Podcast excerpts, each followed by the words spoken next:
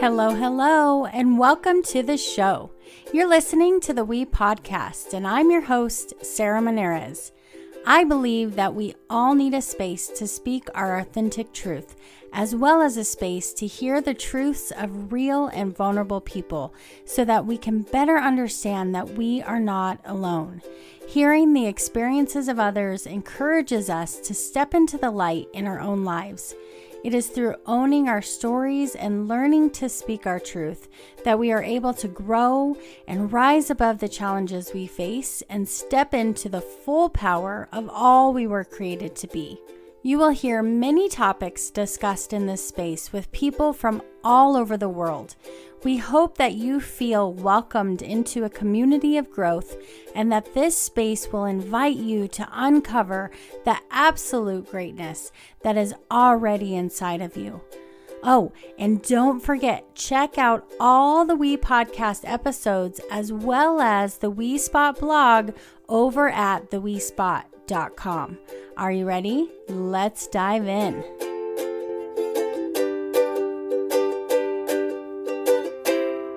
Hey there, it's me. You're listening to episode number eighty, White Privilege, Systemic and Institutional Racism and Implicit Bias. What do they mean and how can we do better? In this episode, I got to chat with Doctor Becky Broghammer. Becky is the founder of Be Whatever Sunshine, which was created in two thousand eighteen. The mission of Be Whatever Sunshine is deeply set in developing relationships motivated to create and design spaces both literally and figuratively. Becky earned a bachelor's degree in interior design from Washington State University. Her master's degree is from the University of Northern Colorado in educational leadership, and her P H D is in student affairs leadership. Becky worked in higher education for fifteen years.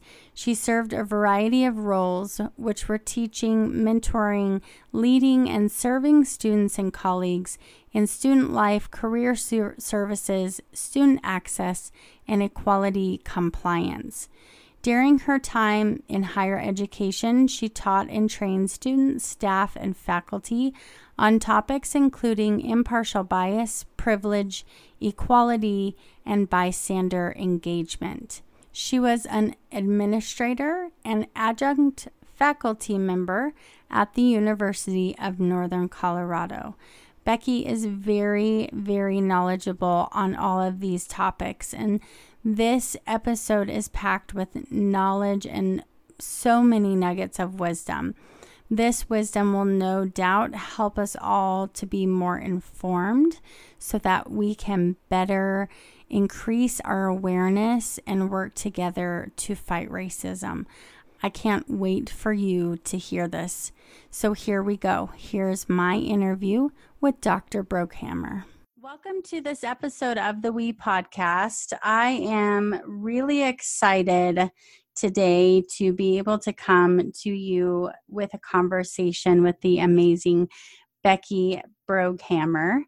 And I just think that what we're chatting about today is so timely, it's so necessary, and hopefully so helpful for the people who are listening. So thank you so much, Becky, for being here.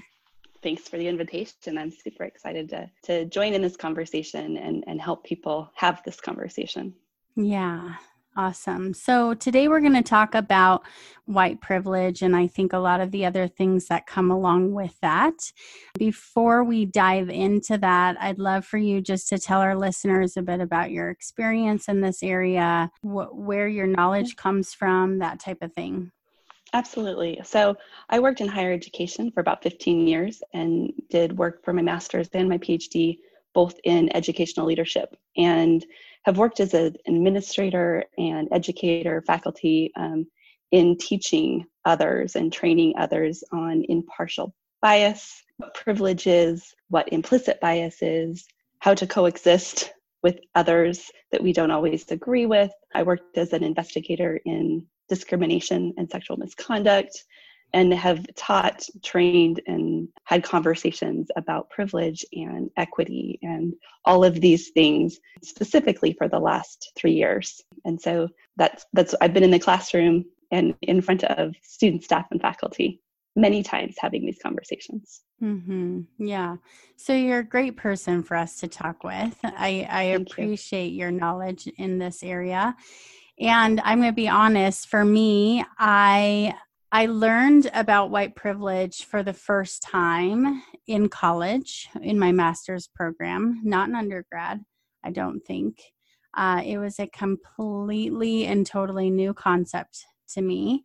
And so going to school to be a therapist, obviously we needed, we needed to know about white privilege and how that affects, obviously, our relationship with our clients if they are of a different race than us. And so during grad school, we, I really dive dove into this, but not to date myself, it's been a long time since I yeah. have been in grad school. And I, it's really got me thinking how much my white privilege has come to play in not keeping up with mm-hmm. this education, like not keeping up with, you know, remembering all of these things, letting it go to the wayside. And gosh, how terrible I feel about that. I, I need to be better. We all need to be better about constantly keeping this on our radar. But I, I think what's happening for me right now and what I'm seeing happen in a lot of ways with a lot of people is there's just a lot of confusion, because I think a lot of people are hearing these things for the very first time and they're confused as to what exactly this even means. Absolutely. And I'll be honest, I didn't know what white privilege was until my master's program either. And I think about that was an awakening in a really difficult time. And I have had privilege in not having to revisit that until I started to do more of the work and then the training, and my family has recently moved. I am not working in higher education at this moment, and I have had the convenience and privilege to not think or worry about this until it presented itself and said, no, you have you have a duty and an obligation to, to do better and, and to keep talking about this. So I completely understand and, and empathize with that introduction at the at the time where we are introduced in higher education. That's that's a place a lot of people get introduced. And if you're not in higher education and you're not um, experiencing those courses, mm-hmm. the introduction is is in times like these on social media, uh, in between conversations with people who do and who don't necessarily know a lot about it. And so that confusion is so real. And it's hard. It is something we have been taught not to talk about. And when we do talk about it, it brings discomfort and shame and fear and confusion just because of the topic that we have so easily been able to push from us with white privilege. Mm-hmm. Um, those of us have it can easily push that aside and choose not to look at it or not to talk about it. So yes, the confusion is real and out there and present. And my hope is that in having conversations and putting more information out there, I think that what has been wonderful in the last few weeks or the last week, gosh, it's been a week. What's been out there is the availability of resources for people to see is at their fingertips. Now they need to do their due diligence in where that information is coming from. And that's mm-hmm. difficult because, like you said, the confusion is real, but there's at least information out there that can start the conversations. And it is, it's important for people who have been in, in positions like myself to teach and to talk about this, to step up and offer space for individuals to talk about this. Um, yeah. Yeah, because it even has me thinking like the knowledge of white privilege is like talking about how that's only available in education or higher education, which is also a privileged place yeah. to be. So huge privilege there. Mm-hmm. Yeah. Uh-huh. Talk, yes. talk, talk about systemic racism, right? That's the basis of all of this. But even that's higher education, and access to higher education is mm-hmm. built on white privilege. Yeah. So I want to talk more about what these words actually mean, because I think that there's right. a lot of people, we're hearing the words, but don't really know exactly what the words mean. So I, I really just want to break that down before we get into a conversation, because I have dug into a lot of the resources, podcasts, things that are out there, mm-hmm. and they use the words, but they don't explain what they mean. Let's start with white privilege. Do you feel like that's a good place to start? Or I think, no, I think that's probably the best way to start, because we'll start to talk about other things and then we can kind of explain those as we go. Okay. So white privilege. White privilege is the unearned privilege that white people have to live their lives every day. And I think that one of the best ways to describe what white privilege is, is to say that it, what it is not, right? White privilege does not mean white people don't have struggles and don't have hardships. And it doesn't mean that they are privileged in every aspect of their lives. I think it's important to remember people have privileges and, and oppressive identities all across the board. It doesn't matter how you racially identify. There are privileges and uh, uh, marginalized identities that every human holds. White privilege is just the one that we get as white people that's just unseen and given freely. And it means that we can move through life without our skin color making it harder. And that's not a, you know, Webster dictionary type of definition, but a but a, more of an explanation in the real world of, it's not something that you have to be shameful of. It's not something to be embarrassed about. It just is what it is. That is why it's unearned. We are given it by being born as a white person. Mm-hmm. We did nothing else. So I hope that gives at least a base knowledge of what white privilege is. Is there anything else that you yeah. need to explain? Well, I guess maybe I, I want to zone in a little bit more on what you're saying about what it's not, because I think people get yes. hung up on, well, I'm white, but I I have this struggle or I have that struggle. I'm not privileged. I'm not, you know, above anybody else. That's something I hear a lot too. Yes. I don't see myself as above anyone else. So there's all these arguments for it. And I, I believe that those things do come from shame. They come from mm-hmm. fear. They come from indoctrination of beliefs, you know, growing up. And, and it's hard to challenge those beliefs. It's hard. It's scary. It's all of those things. And so what would you say to those people who are in this process of even realizing that they have white privilege and struggling with that?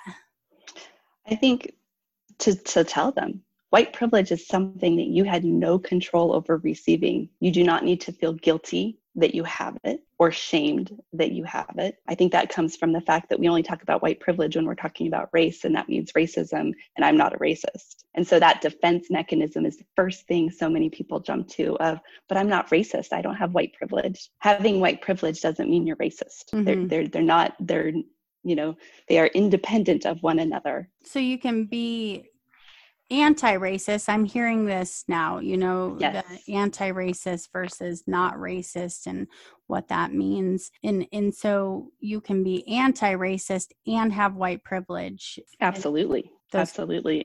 And I think where where that kind of turn and shift happens is when you become aware of white privilege and understand what that means, and you don't do anything to combat the opportunities you have to not use your privilege to advantage yourself and hold others down. Mm-hmm. So that turning point is, you know, having white privilege is not something to be shameful or um, ashamed about, but it's what you do with that white privilege. And when you decide to either lean into it and, and use it for good, or turn your back on it and ignore it, where you start to have that conversation of maybe you should be double thinking about what you're doing and why you're doing it and how easy it is to turn away. That's that's where you can actually start having those conversations about whether or not you should feel good or bad about white privilege. Yeah. Um, yeah. Well, for me, I think about it, it's I, I have a very unique experience in in seeing white privilege play out in my own personal life, because I I was raised in an environment growing up that I know was racist. I know that there were definitely lots of messages I was given about other, about minorities, about Black people specifically growing up. And I remember feeling when I was little, like, this isn't right. And it's hard to buck the system when you're little. Yeah. So I grew up then, and I, I've always been a rebel in my family. And started to really dig into thinking differently. But then I had a personal experience come into my life that completely it changed everything. And I had my daughter who's half Black. And so mm-hmm. seeing and understanding as a white person, giving birth to her and knowing from the moment she's born that I have to protect her in mm-hmm. that way, because she would never have the same experience that I had. And right. And from birth, having people come up to me and ask me questions about her race and who's her dad, and she doesn't look anything like you, how can she be yours? So, so much from literally her birth. And that is such a example of how at birth things are drastically different for both of us. Neither of us did anything, right? Nope. We were just born, and right. it's it's given to us. It's handed to us from the moment we come into this world. Right, and the education that you have to begin with your daughter in things are never going to be equal for you. And there are people who will never give you the information and the opportunities based on the color of your skin. And that's different than the conversation I have to have with my children who are white. I don't have to tell my boys or my daughter that, that those things exist in the world if I don't want to, mm-hmm. because they aren't going to be the ones that are at the receiving end of hatred and racism. Mm-hmm. And, and that's white privilege. I don't have to have those conversations. I don't have to lay my head down at night worried about the safety and security of my children because of their skin color. That's white privilege.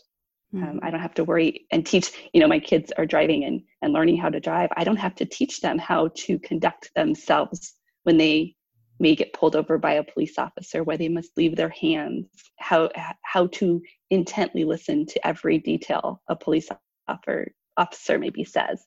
It's just different. And, and that's all white privilege. You know, it doesn't, it doesn't mean I believe white people are better than. When I say that I have white privilege, it doesn't mean that. It doesn't mean that I think my kids should be put first or, or not have to have those conversations. It means I have the choice to teach and, and, and tell them about these things or not. Mm-hmm. And, and those are hard conversations to have with your kids. You know, you never want your kids to, you want everything that is wonderful to happen to, and all, all the greatest opportunities to happen for your children. Mm-hmm. And um, I don't have to have the same conversations people of color have to have with their kids. Mm-hmm. That's, that's not fair, mm-hmm. right? That's not mm-hmm. equitable.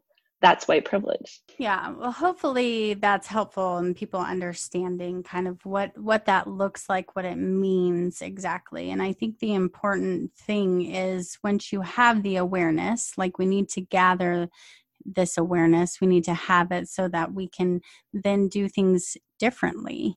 We can understand what it looks like so that we can make the choice of what to do with it. Do we stay in it and pretend like we don't know? I think that's mm-hmm. probably my biggest regret, maybe my biggest, um, the, the, The biggest way that I have exercised my white privilege is by avoidance, for mm-hmm. sure.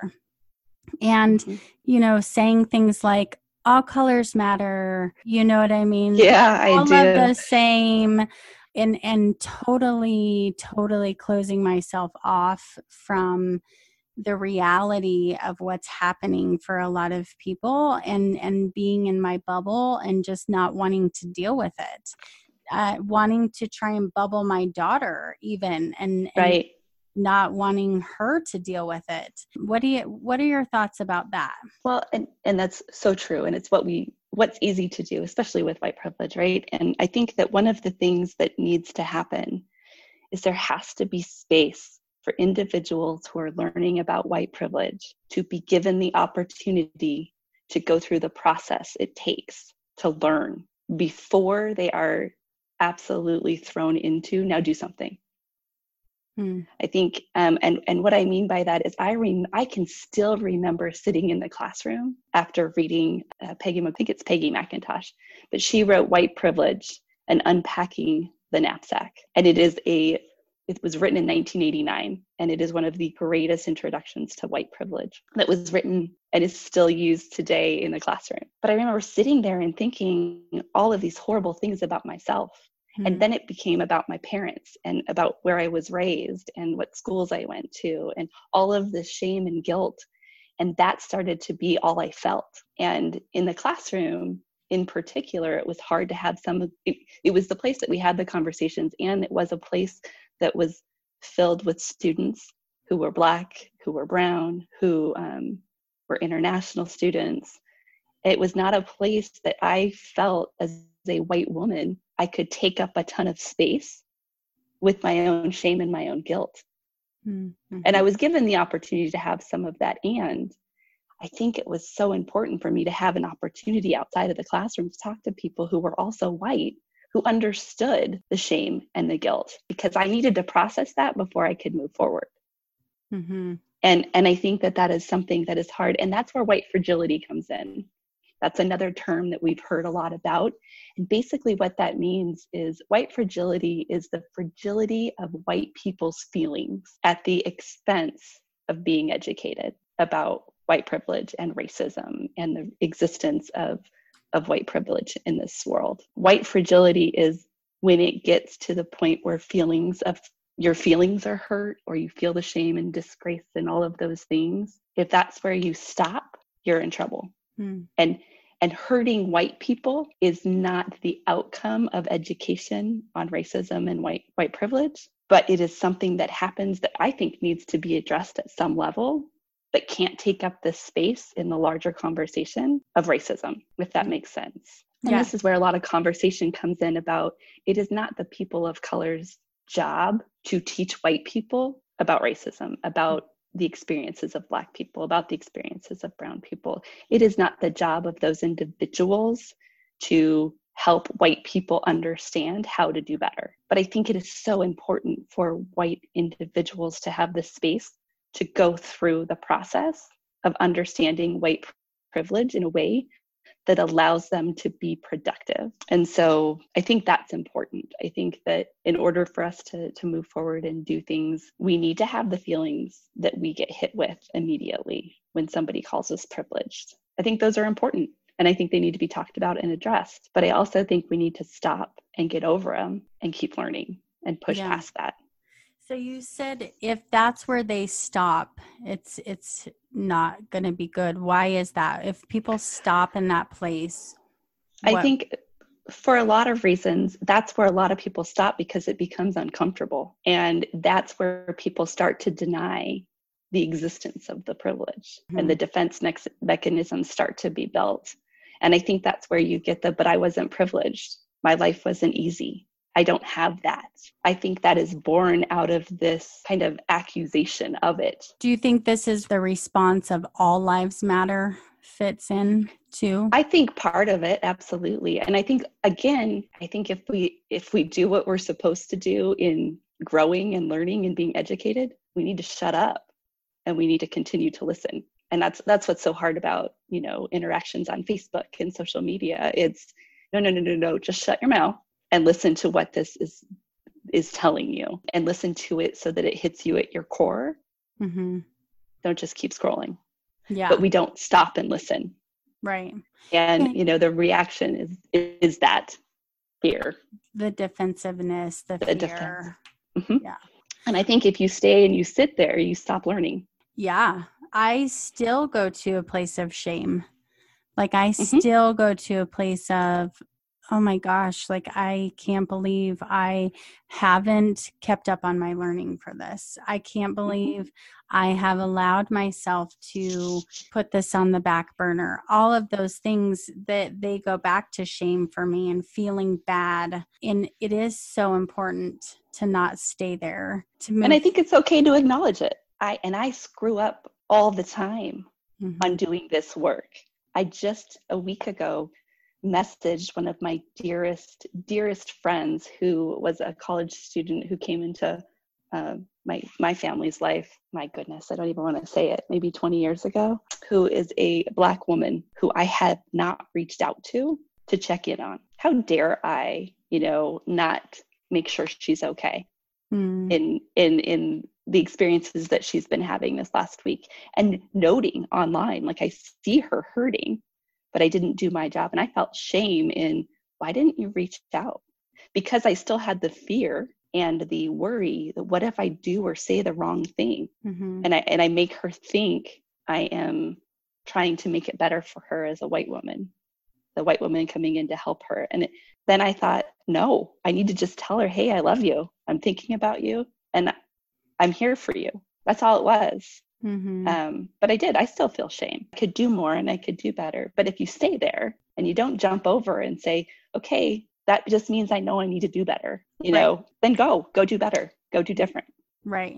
Because staying there, shame makes you defensive. It makes you oh yeah unapproachable. It makes you close down to learning. Shame is the ultimate barrier to so many things of, you know, moving forward differently if, if that's where we stay. Absolutely. And it's so destructive. I think that that's the hard part of, of, of social media right now, is that we're not given the opportunity to ask questions, because as soon as that shame hits, I think the fear comes in and you're like, oh, well, I don't want to do or say anything that might offend somebody. So I'm just not going to say anything and I'll try to go learn on my own, which is so important. And I think needs conversation and needs discussion mm-hmm. um, and needs processing. This is not easy stuff to read or learn about. Which we'll give more information to. And I love you're going to be offering a course on white privilege, because I think that it is, there's such a different level of learning when you read a book versus being able to have real conversation with people and, hey, this is how I'm responding. This is how I feel. Help me work through this is mm-hmm. so much more powerful. And yes, we need to go out. We need to read books. We need to gra- gather that information, and having a space where you can talk through that is so it's, it's like next level, I yes. guess is how I see it. Yeah. Mm-hmm. And I think it's important for the white individuals that have, are having these, are reading, are doing the bod- podcast, are trying to learn and educate themselves more. I think it's important that those who are doing that work start joining other people, even informally, just to have the conversations. I, there's a group of women that I, we have a Facebook group of, of moms, and it's not a big group, but it's a space that we've decided will be used to talk about some books that we're reading, because mm-hmm. it's all heavy stuff that's sitting on us um, mm-hmm. as we read through it. But we need to, it's a book club that is more meaningful than, you know, the number one book that came out that's, mm-hmm. you know, maybe a little bit more frou-frou than, than mm-hmm. white privilege, but, but using those spaces to have the conversations. I heard last night, you know, a woman who had a conversation with a friend and they decided they're going to read a book and talk through it together. Awesome. Yeah. Right. Those are the things we've got to do um, to make, to take it next level. Totally. So, all right, I'm going to switch gears a little bit, because sure. I want to know kind of what you think about the people who are saying in response to yes. Black Lives Matter that all lives matter, or, right. um, you know, those types of responses that are coming in.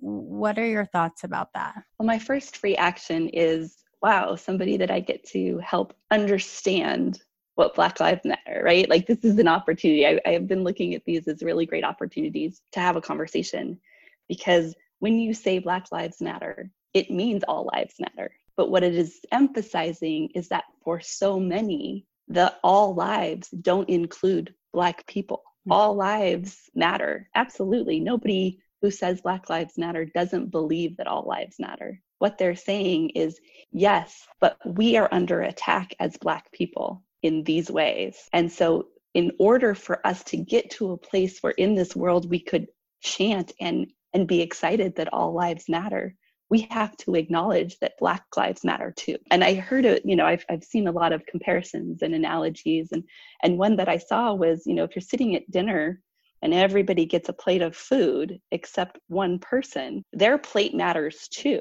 Them wanting and needing that plate of food does not negate that everybody else should have food at the table. It just means they don't have food, so we need to address that they don't have food first mm-hmm. before we can acknowledge that everybody should have it. And I think that analogy, it just, I think when we start to do these analogies in such obvious ways where we're mm-hmm. talking about, if you're sitting at a dinner table and you have a, pl- you don't have a plate and everybody has a plate of food, you would never say that person doesn't deserve a plate of food. And it yeah. doesn't negate that everybody else should have one as well. Well, that's what Black Lives Matters is. Black lives matter.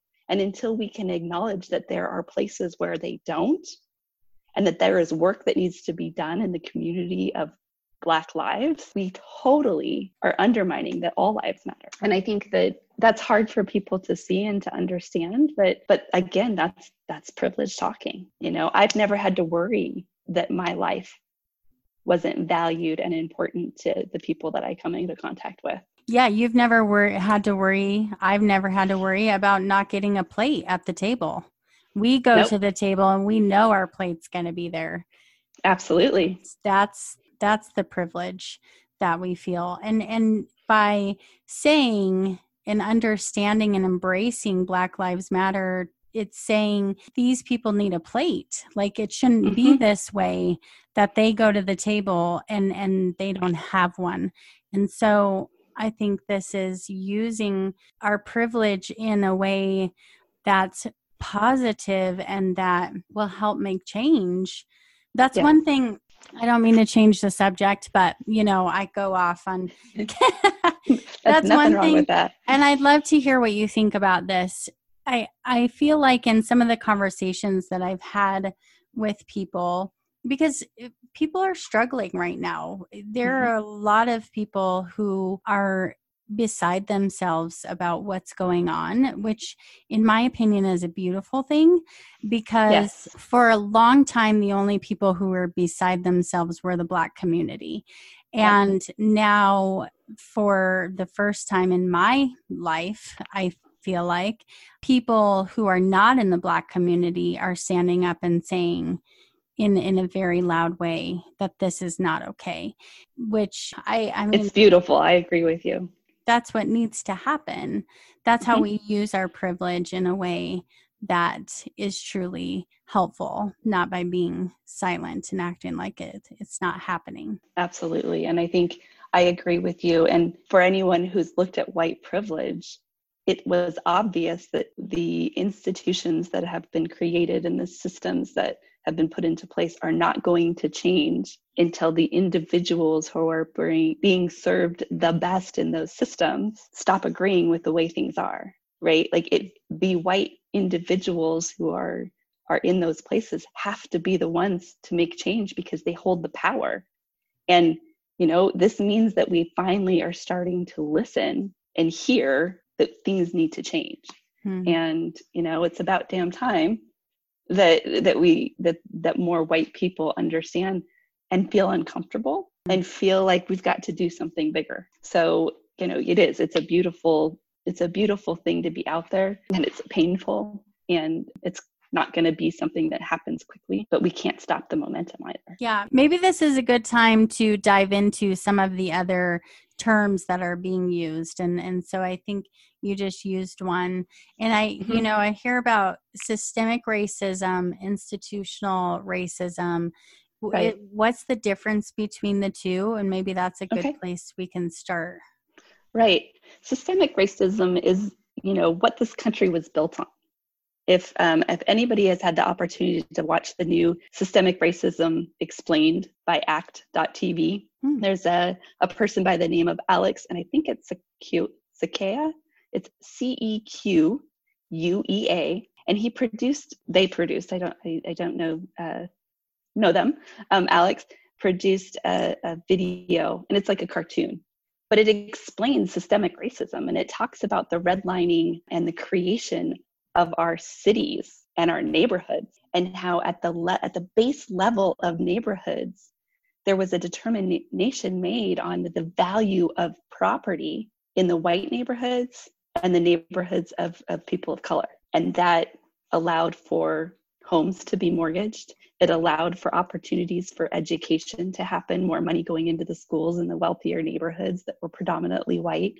Um, systemic racism is the racism, racism that exists to keep white people in positions of power and with more money. It is the system that has been built to reinforce those ideas. So many people don't realize that our neighborhoods, the actual organization of our neighborhoods, were made in such a way to reinforce segregation and reinforce dominant race producing and doing better. It is in the fabric of our foundation. And, and those are things that aren't just going to go away, right? We we have conversations about, there's even a new app out that I saw the other day that it talks about what are the shady neighborhoods to stay away from if you're moving to a new community. Well, if you go and look at the demographics of the neighborhoods that they're calling shady, it's where the people of color live, that are predominantly people of color. And it's it's such an, it, that that's racist. And by no means do I believe that the individuals who produced that app thought that's what they were producing. But if you if you kind of bear it down and start to look, that's systemic racism, that we're trying to just help people understand what communities they're going to be moving into and what opportunities and activities are available. If you break it down to the to the nitty-gritty, you're starting to define and to see that's systemic racism. That that those neighborhoods were created in those those systems of schools. And you know, it's it's kind of like we talk about gerrymandering or gerrymandering of uh, elections, right? That we that there is movement of where the the lines are for districts in the voting process that, to help determine the number of voters on either side. Those are systemic. Those are things that are put into place to reinforce the power and privilege of white folks. Mm-hmm. Um, and institutional racism is is is kind of an appendage of the same thing. The way that things have been created and produced, the systems of higher education is rooted in that, right? Who got to go to school? Who had the opportunity to be educated? What types of education those individuals were allowed to receive? And, you know, there's sexism, there's racism, there's classism, all of these things exist and are reinforced by the way that an institution, and lots of institutions, um, you can talk about healthcare, you could talk about higher education, you could talk about education. I mean, even what schools in your city get more funding mm-hmm. and, and are better schools to go to. Teachers are paid a little bit better. You know, they have more opportunities of, of learning and different types of learning. Those things exist and have been created by us, um, and, and continue to be reinforced and changed. So those are pretty rustic and hard definitions, not great definitions of what they are, but kind of an idea of, of um, what those things are. And I really do say, go see this, this cartoon of systemic racism. It, it is a, a quick and easy way to understand more about what it is. And again, this is where white privilege has been unseen for so long. Who knew that our neighborhoods were built that way, or that our institutions and systems were built that way? I think a lot of people talk about access to higher education as one, you know, and that's one that people who maybe have not had the education in their family or don't have the, the money that has ever been put towards education have a harder time getting into an institution of higher education. That's just the reality. And all of that is a system that's been built to reinforce and keep that white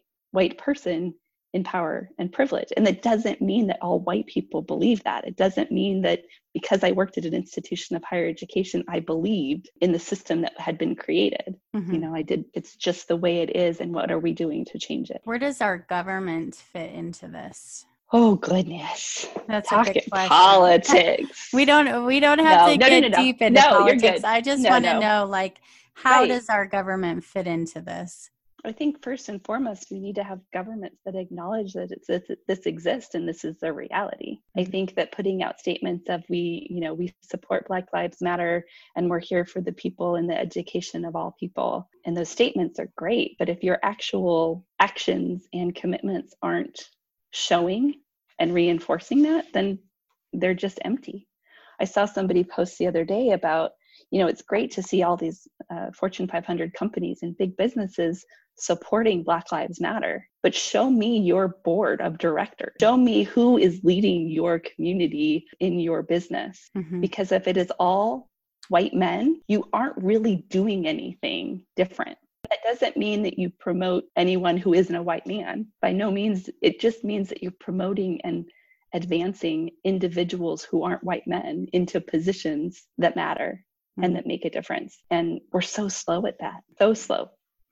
And yeah. so I think our governments just need to to take the actions and be more open to what is happening, yeah. hearing that there are conversations of, you know, leaders, leadership in cities who are asking people of color whether or not an organization for those people of color is really necessary, you know, is completely missing the point of of why it's important. I think right. actions and attention, and and don't look for the reward. Like I think that the the biggest thing I realized, again, if I go back to the the shame I felt with not texting this dear friend, and I had a conversation with somebody about, gosh, I, I haven't heard anything back. And they looked at me and they said, so you haven't heard anything back. Is that about what your intention was? Or is that about you? What was your intention in reaching out to this person? I said, well, it was to let them know I love them and that I'm here for them. Okay, you need mm-hmm. to know that they heard that message. That's not about them. Mm-hmm. If this is truly about them, let it be about them. I don't need acknowledgement mm-hmm. for this to be done. Yeah. And I think that that's another place our government needs to step up in. Nobody needs to acknowledge the work that is being done, but the work still needs to get done, and not look for and praise ourselves when we do the work. Yeah. Who's in our government, who's in leadership, either perpetuates the problem mm-hmm. or helps the problem. Yes. And I won't get into that any further. Nope. I'm with you on that one. Yes. It reminds me, and I don't know if this is a good analogy, and if it's not, we'll just move on. But um, when you were saying like people in the government asking if, if like minority uh, programs are even necessary. Right. It reminds me, because I have heard a lot of white people say that, well, why do you get to have a club and we don't get to have a club? Like, yep. so ignorantly, but it's very, it's something that's widespread. Why do you get to do this, but we don't get to do it? It reminds me, and this might be too simple of a def, but it reminds me of when I was little, and I would ask my my dad, "Why do you why do you fathers get to have a Father's Day and mothers get to have a Mother's Day? Why is there no Kids' Day?" And my right. dad used to always say, "Every day is Kids' Day." Because mm-hmm. every single day, the focus is on you. Every single day, you have the privilege of being a child and being taken care of and being, you know, you are the focus every day. Mm-hmm. And yep. it, it reminds me of that. Like, yeah. And it goes back to that plate analogy, right? Mm-hmm. They need a group because they don't always get the plate. Right. Yes. And it, it, they deserve the plate. And so... yeah. Give them the damn plate. Right. Right. And, yes. and that's why it's important that these groups exist and that there are spaces for for individuals with commonalities and, and the same identities to come together. Yeah. And and, and learn and be and, and, and move forward. Just like it's really important for white people to come together and learn about all of these things right. so that they can move forward and do better. Yeah. It's it for white people to understand every single day things are focused and molded yes. around us. This world is made for me. Right.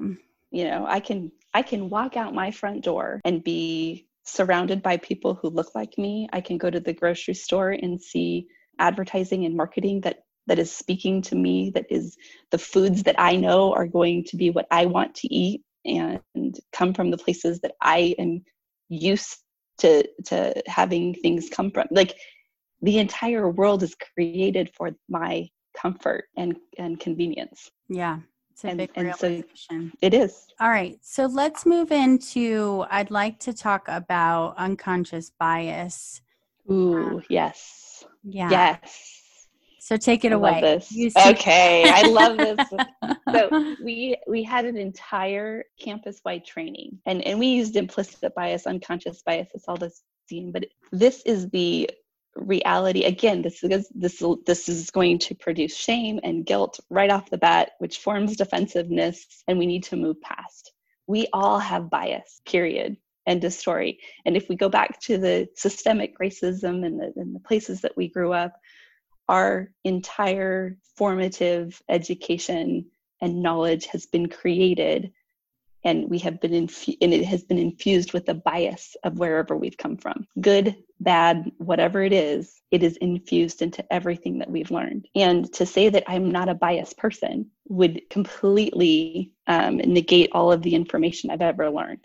Implicit bias, unconscious bias is the the initial reaction we have to things that is formed by all of the other experiences and life learning that we've had in our past. And some of them are horrible and some of them are not, and, and you can't stop them. And research tells us they're almost impossible to change, which is interesting. There have been a lot of studies, and there's a lot of research still being done on can we can we stop the implicit bias that we have? Can we change our perspective? And in some regards, yes, but in a lot of regards, absolutely not.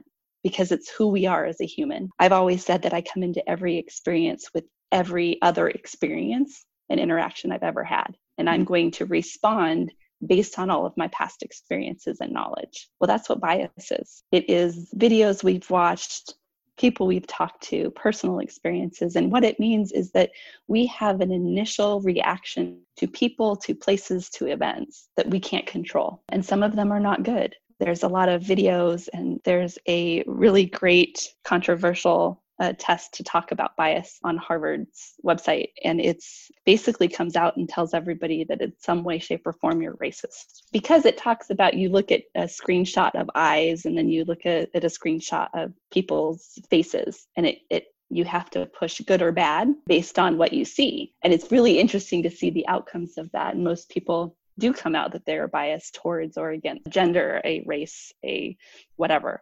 But again, it's important to know that it's what you do with the information of that bias that matters. I worked in a place where I was investigating discrimination, and to say that I didn't have any bias ever in the process would be a lie. I was aware of what my biases were. Mm-hmm. I was, I, and I, I, I would make sure that I was talking to people who had different biases than I did, or who, you know, came from different experiences, in order to ensure that I was checking what could be perceived as bias. That's hard work. And, and it, again, it's that white privilege, and I can ignore it, or I can do something about it and acknowledge we all have it. Mm-hmm. We all, we all do it. And it's not a bad, that in its, in and of itself is, is not a bad quality or a bad thing.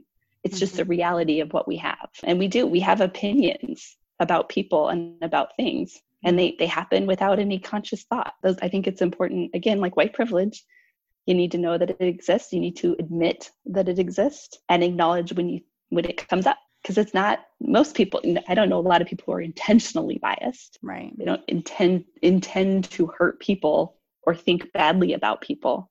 Yeah. But it happens. It's, it's, it reminds me of, you know, the word judgment. Like, I think judgment and bias seem maybe like they're similar to each other. A lot of people, it, well, and I personally for a long time really wanted to be non-judgmental, because mm-hmm. I grew up in a very judgmental environment. And so it was really important to me. And I, I like clung to this idea for a long time that I am never going to judge. I'm going to not mm-hmm. be judgmental. And someone said to me once, that's impossible. Right. We all judge. Like, it's absolutely impossible to not have judgment, to not have bias. Mm-hmm. We, we are constantly judging each other. We have these ingrained biases about what we think about other people. And the most important thing is to embrace that and to understand that and to know I am judgmental in this area, or I have a bias in this area.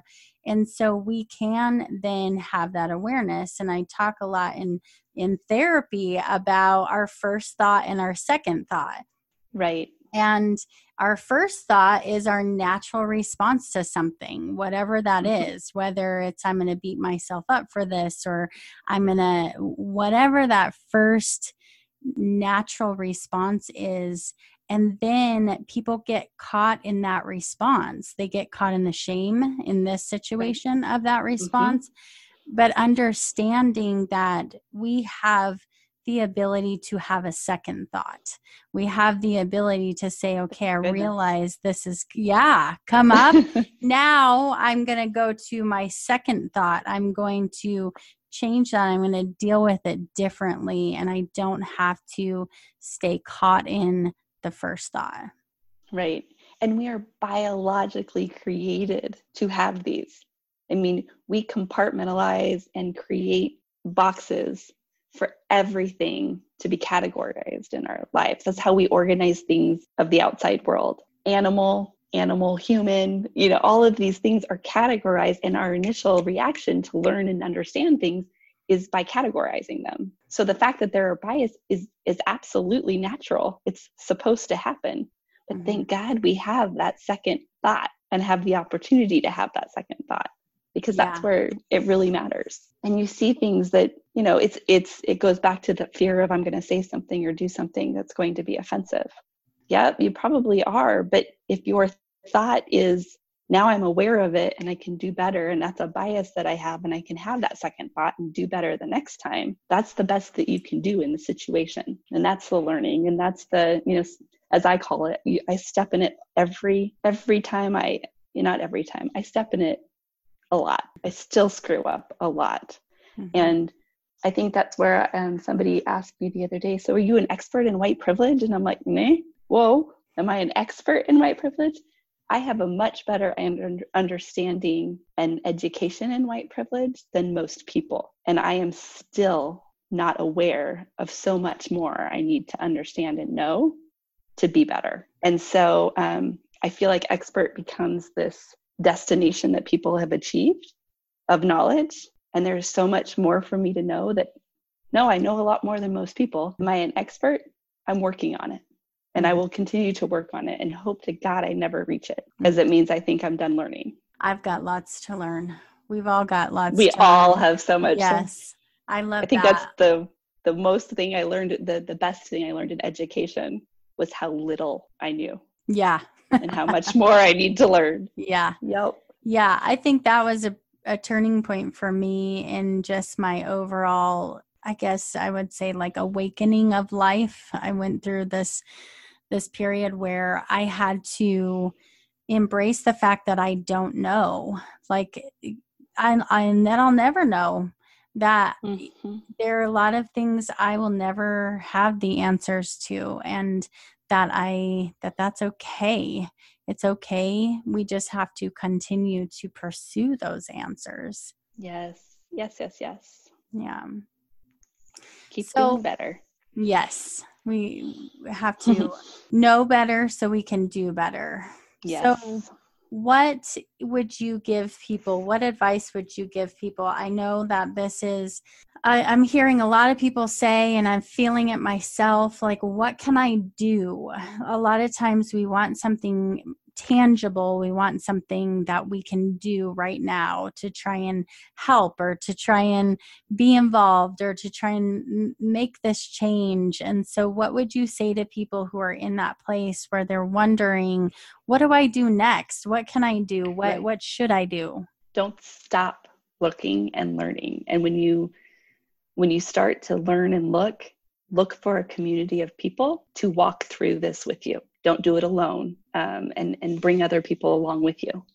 I think that that's how you build your knowledge, and you need a community. My my research for my dissertation was specifically about women with multiple priorities and what they needed to be successful. And it was community of other people who were like them in some way, shape, or form. It was putting their nose to the ground and doing it anyway, even when it got hard and didn't feel good. And it was making sure you had supportive people helping when you needed it and asking for it when you needed it. And I think that this is like, that is just key in so many things. Mm-hmm. And and this is the time where when it hurts and it's hard, do it anyway. Mm-hmm. When it interrupts your daily in, um, interactions and your daily or or your wanted fun, do it anyway. Make a commitment and, and stick to it and get through the hard stuff, but be willing and acknowledge that it's going to be hard and painful, because it is. It's not, it's not going to be a cakewalk. It's going to be hard and it's going to be painful, and we need to push forward. And so find a community of people who can help you get there. And when you can't find that community, ask, reach out and do your work to find a community or create the community. If you can't find one, create it. Those that that would be, and and and know that these things don't make you a bad person. The existence of these things don't make you a bad person. Um, binary that is discussed in the White Fragility book and, and through lectures of Robin D'Angelo, who wrote that book. She talks about this binary, and and so we put this classification of anything that has to do with racism is bad, and there's only good or there's bad. There's it's all black and white, and it's only good or bad, period. Mm-hmm. And privilege, white privilege doesn't make you bad. It doesn't make you racist, right? That's that's not what it is. And and you don't have to feel guilty about it, but you do have to, as soon as you've, even if you've just listened to this podcast and this is the first introduction that you've had to white privilege, you now know better. Welcome. You're part of the fight. Like, you can't turn around without making a conscious decision to to continue. You have white privilege. What are you going to do with it? And how are you going to use it? And it doesn't mean that sometimes you just need to shut down and mm-hmm. shut out things, but it does mean you got to get back out there and keep going and keep yeah. learning and keep listening. And and I think it's important to say too that not everybody listening to this maybe is white, and that a lot of people listening maybe have privilege in other areas. Maybe they're they're not black. I that's And, and maybe you can True. Speak to this. What is, so I, I know there's a lot of other minority groups right now. Yeah. Too, who, mm-hmm. how does all of this apply to them? Right. And I think that I can speak to it as the, the white woman and the educator of, of privilege. We all do have privilege. We have a privilege in, in so many of our identities somewhere, somehow. No one is void of privilege someplace. And right now we're talking about Black Lives Matter. And if, if you identify anything other than Black, where can you use your knowledge, education, and abilities and privilege to advance the movement of Black people? And I don't know what that looks like for, for some people of color, but this is not a job that is solely for white people. It, that is a dominant group that needs to, to do a lot of the work, because they have been responsible as a collective race for a lot of the harm. But use use the privilege that you do have and the opportunity that you do have to move forward the movement of Black Lives Matter. Take an assessment of how that happens. And that is a great place to join in community with other people of color, with with your um, friends and, and, and colleagues and acquaintances that you know that are white, that are Black.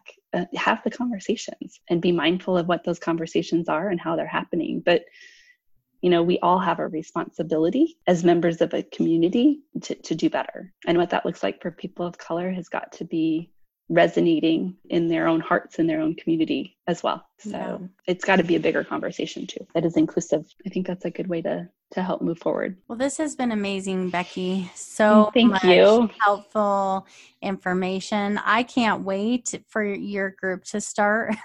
Yes, I'm I excited. I just want to keep talking and talking about this. Do you feel like, just wrapping up, is there anything that you feel like is important to say? Is there, what do you want to leave people with walking away from this? I think there are two things. I think that it is important that for those of us with any kind of privilege um, looking in on Black Lives Matter, we need to shut up. We need to stop talking and listen.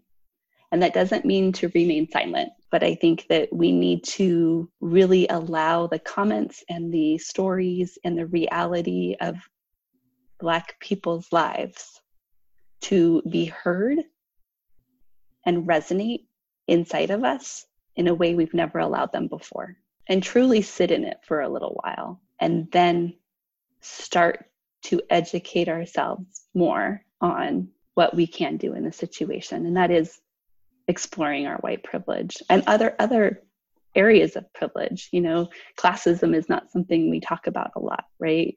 The the privilege of class. And that is so influential in our daily lives. And, and so it's understanding and being willing to learn about these things. Open up enough to allow things that are uncomfortable and that you disagree with to be heard, and don't respond. Listen, and then do your own work. The the courses that I'll be offering are titled Doing the Work. Love it. And there and there'll be a series of them, and and, and but it is, it's doing the work, mm-hmm. and committing that you're going to do the work. And remember that these things don't make you a bad person. Yeah. It's letting what you do with these things. Right. And letting our, yeah, letting ourselves be affected. Like so yes. many people are saying right now, I feel so terrible. I feel so heavy. I feel so sad. And mm-hmm. uh, in a way I'm like, good. Thank goodness. Good. I'm that glad. Means that something that that's going to promote the change that we need. Yeah. We need to be uncomfortable. Until we feel it. Yes. We don't usually do because we have, because the privilege has always allowed us to, if we feel it, turn away. And now that feeling is getting just too heavy to turn away. Thank goodness. So, yeah, yes. Thank God. Thank yeah. goodness. Lean agree with you there. in, lean in yes. to the discomfort, lean in and mm-hmm. allow rather than trying to, I mean, we're not good about that in general as humans. We want to feel no. comfortable. We want to feel happy and good. And if we feel anything yep. else, there's something wrong, right? But that's not mm-hmm. true. So leaning into the hard and the discomfort is so huge. Right. And doing it anyway.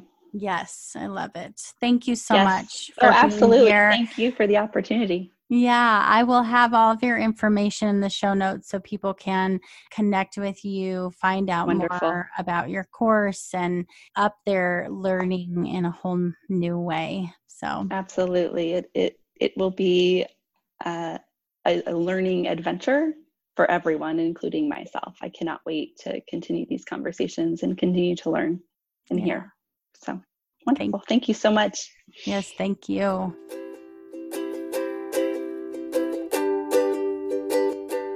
All right, my friends, what an awesome interview.